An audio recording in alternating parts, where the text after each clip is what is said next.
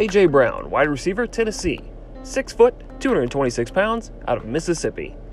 Arthur Anal Juice, or A.J. Brown, has all the tools needed to be a solid contributor as a slot receiver in the NFL. He's a solid route runner with good size, speed, and agility.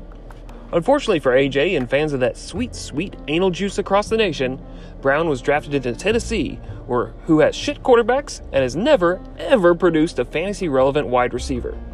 This situation turns Brown from coveted anal juice to knockoff store brand butt water. If you draft AJ, prepare to be whelmed.